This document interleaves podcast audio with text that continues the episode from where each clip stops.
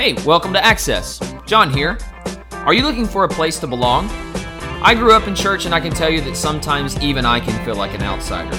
And we want to be a church that everyone can feel at home in, from the seasoned believer to the person who's just not sure if God is really out there at all. So we're pouring all of our attention into small groups. Small groups are where we want to hear from you and to help you take root and grow in the Lord by building relationships with other people just like you. For more information on small groups, we ask that you send us an email at fbcrunge at gmail.com with your name and information and title the email, I'm interested in small groups. We really believe that God can take the worst of criminals and transform them into the godliest saint. So today's message is the first message in a four part series called All About Entitlement, which we believe will get down to the root of all of our problems. Today's message is entitled Entitlement Runs Deep.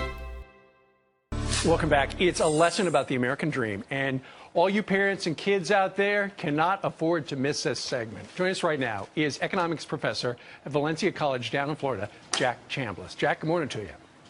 Good morning. How are you? I'm doing fine. Thank you very much. I understand on uh, one of the first days of your class, which is predominantly sophomores, you asked the kids to get out, write a 10 minute essay on what the American dream means to them.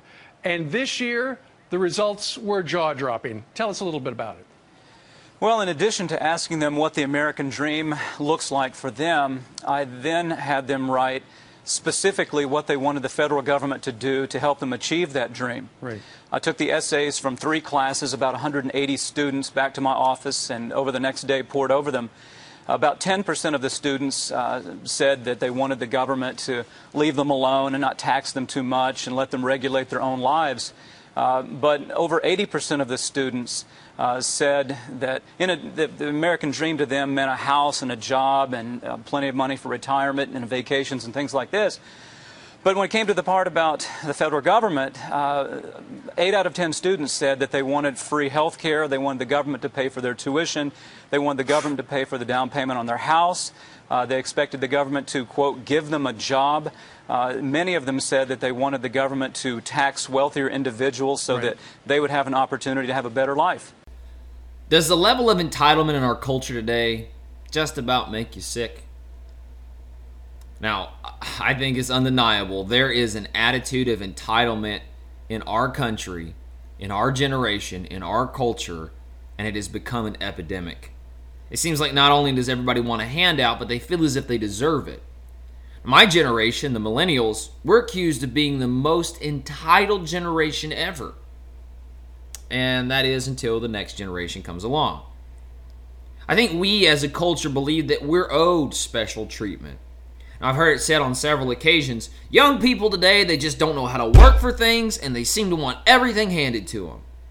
Well, I would agree with these people on one front. We do have a serious problem in our culture. I think I think entitlement is not an age problem. It's not limited to age. Now, I know the 20 year old kids that are extremely easy to be around and they have an excellent work ethic and a, and a great attitude about life. And I also know 60, 70, even 80 year old people that are extremely difficult to get along with and to be around because they make everybody around them miserable. Everybody has to walk on eggshells around them because these people seem to act like they are entitled to special treatment. If you don't uh, give me what I want, well, then I'll make your life miserable. See, entitlement isn't an age problem, it's a people problem. So, what is entitlement? Entitlement is the attitude or belief that I don't have to take responsibility for my life and that I'm owed special treatment. The man who feels entitled thinks he's above all the rules. The woman who feels entitled thinks that when she's mistreated, it's up to others to make it up to her. But we need to make this distinction early. Entitlement is not the person who has needs or struggles with things that they can't deal with on their own. Entitlement is the person who is capable of taking care of him or herself and still expects others to do that for them because they feel owed. Entitlement's all over the place. It's in the boyfriend who pressures his girlfriend to be intimate with him because if you really love me, we do this. It's in the spouse who thinks everything that's going wrong with their marriage is all their spouse's fault. It's an able bodied adult child who continues to live with his parents, refusing to work, contribute to the home's upkeep, or even clean up after themselves. It's in the worker that, that thinks that um, they can get by on the minimum amount of work and that they don't have to put in any kind of effort, even though they agreed to do that when they were hired. Where does entitlement come from? And like, well, how's it gotten so out of control? Well, believe it or not, entitlement goes all the way back to the beginning. We first see the attitude of entitlement in Genesis chapter 3. I want to read this passage and see if you can spot entitlement when you see it. Genesis chapter 3, verse 1 says, Now the serpent was more crafty than any of the wild animals the Lord God had made. He said to the woman, Did God really say you must not eat from any tree in the garden? Now, the first thing the serpent does, and we need to make this distinction, the first thing he get he does is he gets Eve to question not only God's command, but how the command was delivered to her. In Genesis chapter 2, verses 16 through 18, this is what it says And the Lord God commanded the man, You are free to eat from any tree in the garden, but you must not eat from the tree of knowledge of good and evil, for when you eat of it, you will surely die. Then the Lord God said, It is not good for the man to be alone. I will make a suitable helper for him. Now, just real quick, I want to go down a, a rabbit trail. Excuse me, a rabbit trail, if you don't mind. Uh, in this passage, God says to Adam, It's not good for man to dwell alone. I will make a suitable helper for him. Um, John Ortberg says in his books, every, in his book, Everybody's Normal Until You Get to Know Them. He says, In the garden, Adam was in a perfect relationship with God. He walked with him in the cool of the evening. He, he perfectly fulfilled his responsibility to have dominion over the earth. His relationship with God was perfect. Yet God still says it's not good that man should dwell alone. Now, we commonly look at that verse, we commonly associate it with marriage, and aptly, so, I mean, because it, it is linked to uh, a relationship between a husband and a wife. But if you look at this, it also can be linked to belonging to a small group community. Now, you probably heard your whole life there's a God sized hole in your heart that only God can fill. Well, according to this passage, we learn that there's not only a God sized hole in our hearts that only God can fill, there's also a people, community sized hole in our heart that God refuses to fill. Translation We need community to be spiritually healthy. I just think it's something to, you know, this is something to think about if you don't want to be a part of a small group and you don't want to get more involved with the relationships in church. So, anyway, back to my original point. God, if you look at it, God never told Eve in Scripture not to eat from the tree of the knowledge of good and evil. In Genesis chapter 2, God tells Adam not to eat from the tree before Eve was created, which could indicate that God never directly told Eve not to eat the forbidden fruit, but that she instead was told and relied on this information by Adam what God had said. So not only does the serpent get Eve to question God's authority, he does it by creating friction between Adam and Eve. He is breaking down relationships here. So either God told Eve the same thing on a separate occasion, or Eve repeats what Adam must have told her. But God said we would die if we did this. Translation God said there will be consequences if we disobey Him. Now, immediately the serpent plants a seed of entitlement in her heart. Remember, entitlement is not accepting responsibility for your life. This is what he says. He says, you won't surely die. In other words, God's lying to you. God's lying to you. Now, this today seems like such a trivial issue, whether God's word is completely true or not. But in reality, this is where life and death hangs in the balance. Do you believe what God says is really true? If God says, if you do this, that will happen, do you believe him? Now, listen, it's when we question God that we think that we don't have to take responsibility for our actions. Galatians 6, 7, and 8 says, Do not be deceived, God is not mocked, for whatever one sows, he will also reap. For the one who sows to his own flesh will from the flesh reap corruption. But the one who sows to the Spirit from the Spirit will reap eternal life. Now, even though we have scripture telling us there will be consequences for our actions, there will be consequences for our choices, that we will reap what we sow, for some reason, as a culture, we still refuse to accept responsibility for our actions. So the serpent gets Eve to question what she's been told, and he drives the seed of entitlement even further down into her heart. Look what he says in Genesis 3 5. He says, he says, You won't surely die, for God knows that when you eat of it, your eyes will be opened, and you will be like God, knowing good and evil. And did you see how he was so effective in deceiving her? He began with a lie. Oh, you won't surely die. You know, you don't have to accept responsibility for your actions. Then he reinforces that lie with truth.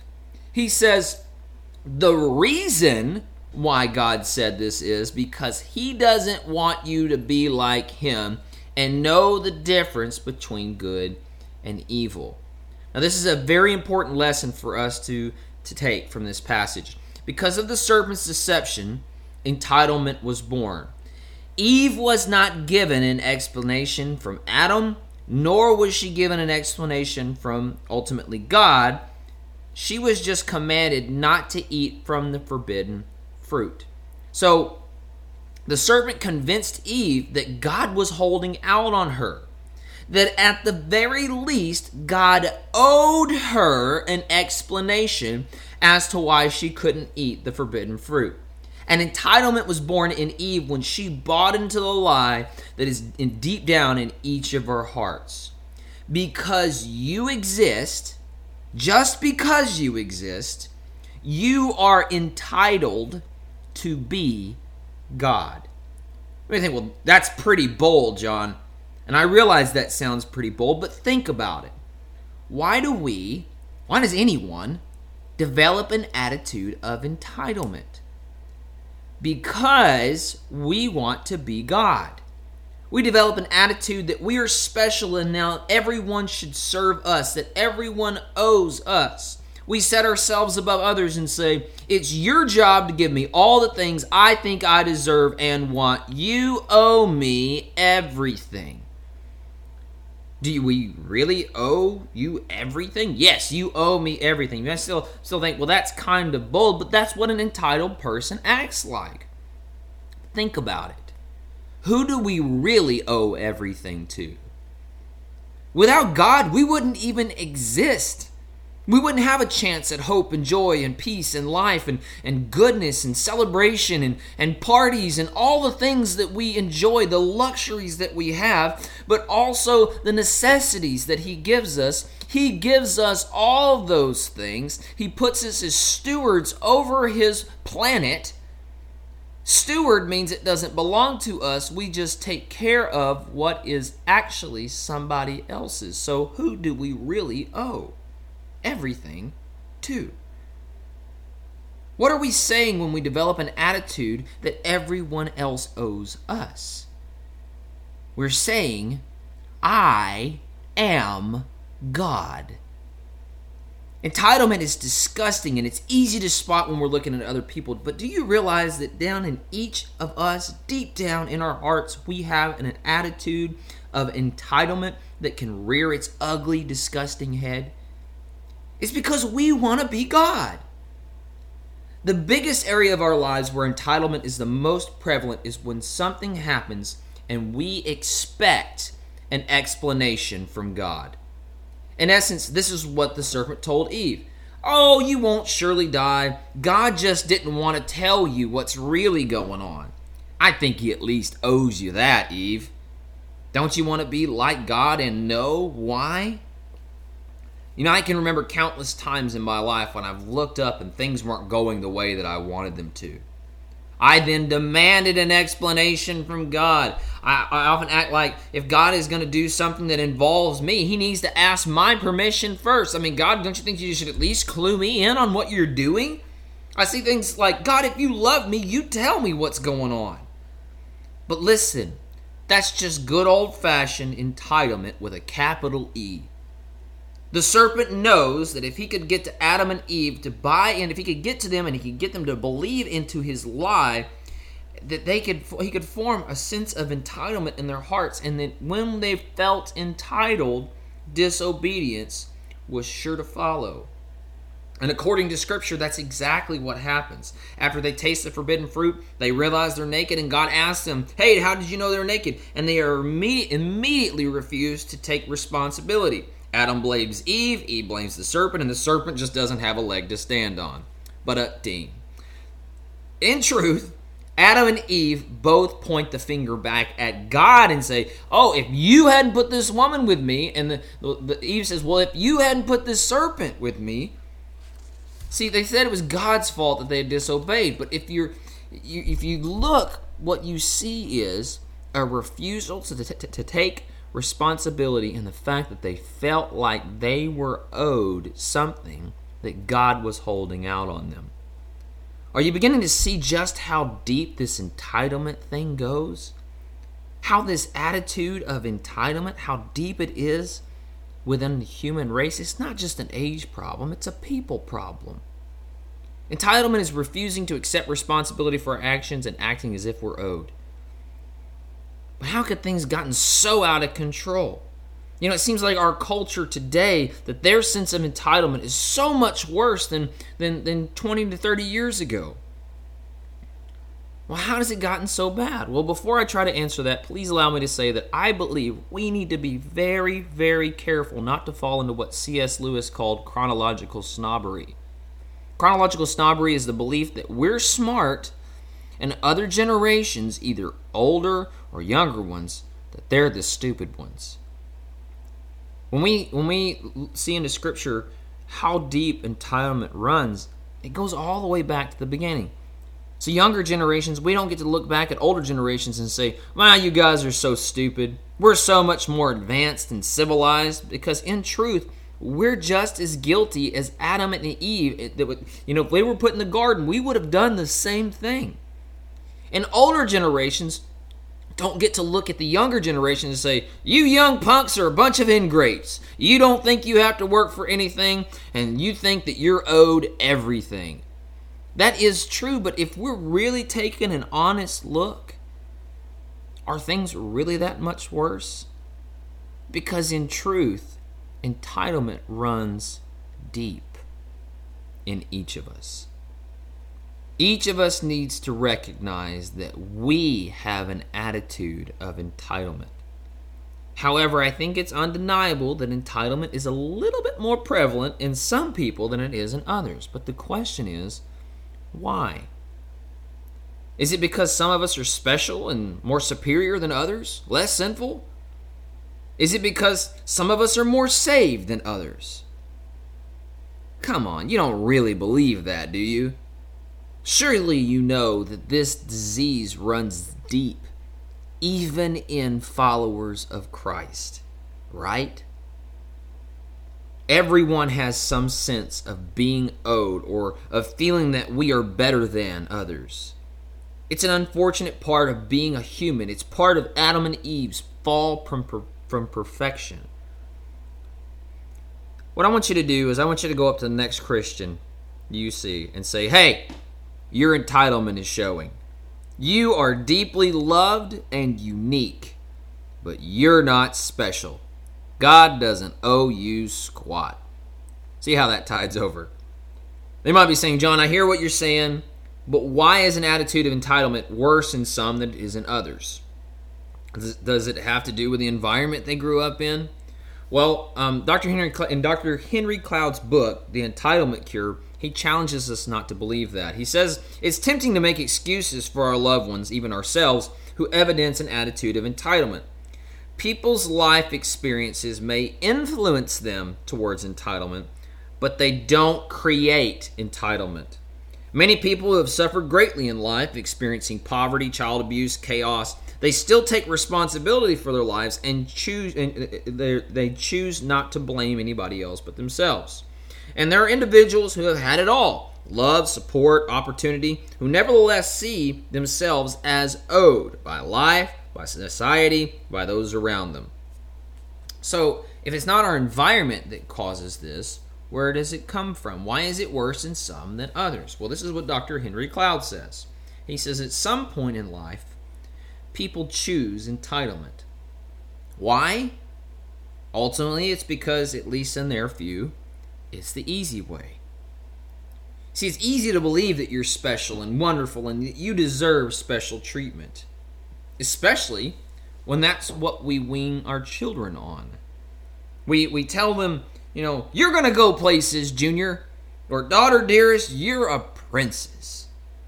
And we allow our selfish desire to draw our self worth out of our children's success. You ever seen a, parent living vicariously through their child? It happens. It's, it's the idea that if my children are successful, I am therefore a successful parent. And so we end up doing a lot of damage without meaning to. Dr. Ian Cloud gives some examples. He says, We praise our children for what takes no effort. Let me ask you a question. Where will a little girl draw her identity from if all we do is tell her how beautiful and pretty she is all the time? Listen, she is beautiful. But if we continually praise her for what takes absolutely no effort on her part, I can almost guarantee what would happen. She will likely draw her identity out of her outward beauty, and there will there might become there might come a day when she might only think she the only value she has is in her outward beauty, and neglect the person God is calling her to become inside. But one of these days, her beauty will fade, and she might be so desperate to look young again that she will go through all kinds of extreme measures just to try to find the thing that brought her love and acceptance. You're so beautiful. That's right, I am beautiful. And now I deserve special treatment. He says we contribute to the attitude of entitlement when we praise and reward our children for what is required. Oh, wow, thank you so much for cleaning your room. Here's your allowance. Congratulations, you passed. Now let's go out for ice cream. Well, I guess nobody studied for this test. We're going to have to grade on the curve. Praise and reward should be res- reserved for those times when someone stretches him or herself beyond the norm, when they put extra effort into a task, uh, task or exceeds expectations.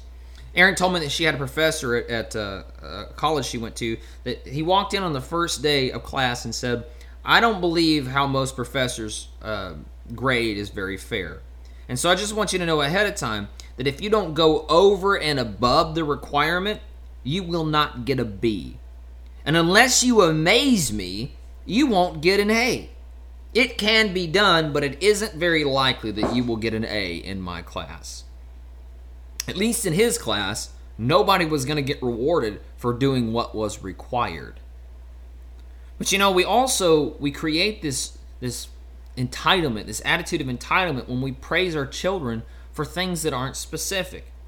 I just have to tell you, Junior, you're you're just awesome. You're a great human being, being just because you're you. Now, Mom, I'm sure you feel that way, but listen, nobody else does. And you're setting that kid up for failure because one day he's going to leave the home, he's going to go out into the workplace, and he's going to say to himself, I'm special. I'm somebody. And you see, nobody else is going to feel that way. And I hate to tell you this, Mom, but your kid's not really even that smart. Now, I know I'm just being mean, but seriously, it's no wonder that we have an out of control generation of entitlement entering our culture. We've raised our kids allowing them to believe that everyone else thinks that they're amazing when not everybody else does. The principal at school certainly doesn't think they're special maybe special needs. You know, Dr. Cloud tells a story about a guy who's interviewing for a job about halfway through the interview. The employer stops the interview and says, Okay, I thank you for your interest in this position, but we're not interested in hiring you. And the guy says, well, What do you mean? I, I have several great recommendations. And the employer says, Yes, sir, I, I know that, but we're still not interested. And the guy says, There must be some mistake. I mean, this was supposed to be a 40 minute interview, and, and you made up your mind in less than 20 minutes? Why aren't you going to hire me? And the employer says, Sir, can I just be honest with you? The whole time I was interviewing you, you were texting on your phone. You can't text on your phone and tell me that you're interested in this position. Well, a couple hours later, the employer gets a call from the guy's parents reassuring her how big of a mistake she's making because their son is really, really special. Well, guess what? You're the only people that think that. We can develop a sense of entitlement that can actually come from a complete lack of warmth. And I know it's kind of ironic considering that non specific, undeserved praise can cause entitlement, but if you think about it, it makes sense. We all need to know that we are loved and accepted in a community. We need to know that people love us and that we belong. When we don't receive the love that we desperately need, we can often create what's called a defensive grandiose identity. And in order to protect ourselves from the emptiness and the harshness of our environment, we can create a larger than life, self centered identity that helps us keep the loneliness at bay. We say to ourselves, I'm awesome. I'm wonderful. I'm special. It's not me that has the problem, it's everybody else. Everybody else is the loser. And you can see where that goes. If we think that we're special, then we think we deserve special treatment. And this is why it's so important for us to address entitlement and to treat it. We are the embodiment of Christ in the world. If we are the church, if we belong to Him, we are commanded to love one another, to give others a place to belong. Now, over the course of the next few weeks, we're going to be talking about the treatment for the disease of entitlement. It's so important that we each learn how to address this, not only in ourselves, but also in our community. Because here's what I believe I believe God has placed our church, Runge First Baptist, in this community to reach out and try to minister to the lost sheep, which means we're going to have to reach out and serve this community. Do you realize what kind of people live in this community? I mean, have, have you have you been paying attention? In Karnes County, we are we are the town with almost all the government assisted housing. And because of the system in which the government has created, it's easy for people to feel like because their situation is so hard, they are entitled to receive care. Now, if they feel that way about the government, don't you think they'd feel the same way about the church, the local church? Remember, entitlement is not the person who has needs or struggles with things that they can't deal with on their own. Entitlement is feeling like you're owed. And guess what? If we're going to do ministry in this town, we need to understand how to address a title, entitlement when we see it. There is a wrong way to address entitlement. You don't say, hey, I do owe you. Here you go. Everything that you want or need, it's all yours. But you also don't say, get up, stop doing the things that are self inflicted. You don't deserve help and you're not going to get it from me. You know, we're going to spend the next three weeks talking about this issue, and I pray that you'll join us. But I especially am going to challenge you to spend some time in a small group talking about the things that we're learning on Sunday mornings. That's where the most reflection and learning is going to happen. We need to do things that make an impact in this community. And throwing money at people isn't the answer. But turning our backs on them isn't the answer either. You say, well, wait, what do we do when we realize that we're consumed by entitlement? What I would say is we need to trust in God that there is hope that things don't have to stay that way. For now, I want you to go into your small groups and talk about it and come back next week because we're going to talk about some real solutions for how we can help the entitled person, especially if that person is us. Today, I just want to end with a passage of Scripture. Hebrews chapter 4, verses 15 and 16. For we do not have a high priest who is unable to sympathize with our weaknesses, but we have one who was tempted in every way we are, yet was without sin. Let us then boldly approach the throne of grace with confidence, so that we may receive mercy and find grace to help us in our time of need. Hey, thanks again for listening. We pray that God blessed you through this message and has given you a clear direction for your life. Please remember to download our church app by searching FBC Runge in Google Play or iTunes, and remember to subscribe to our podcast so that you never miss another message. If you have any questions about today's message, you can contact us via Facebook or Twitter or use our website. Until then, we hope that you share in our vision to help people take root, grow, and bear fruit. And if so, then let's get out there and get to work.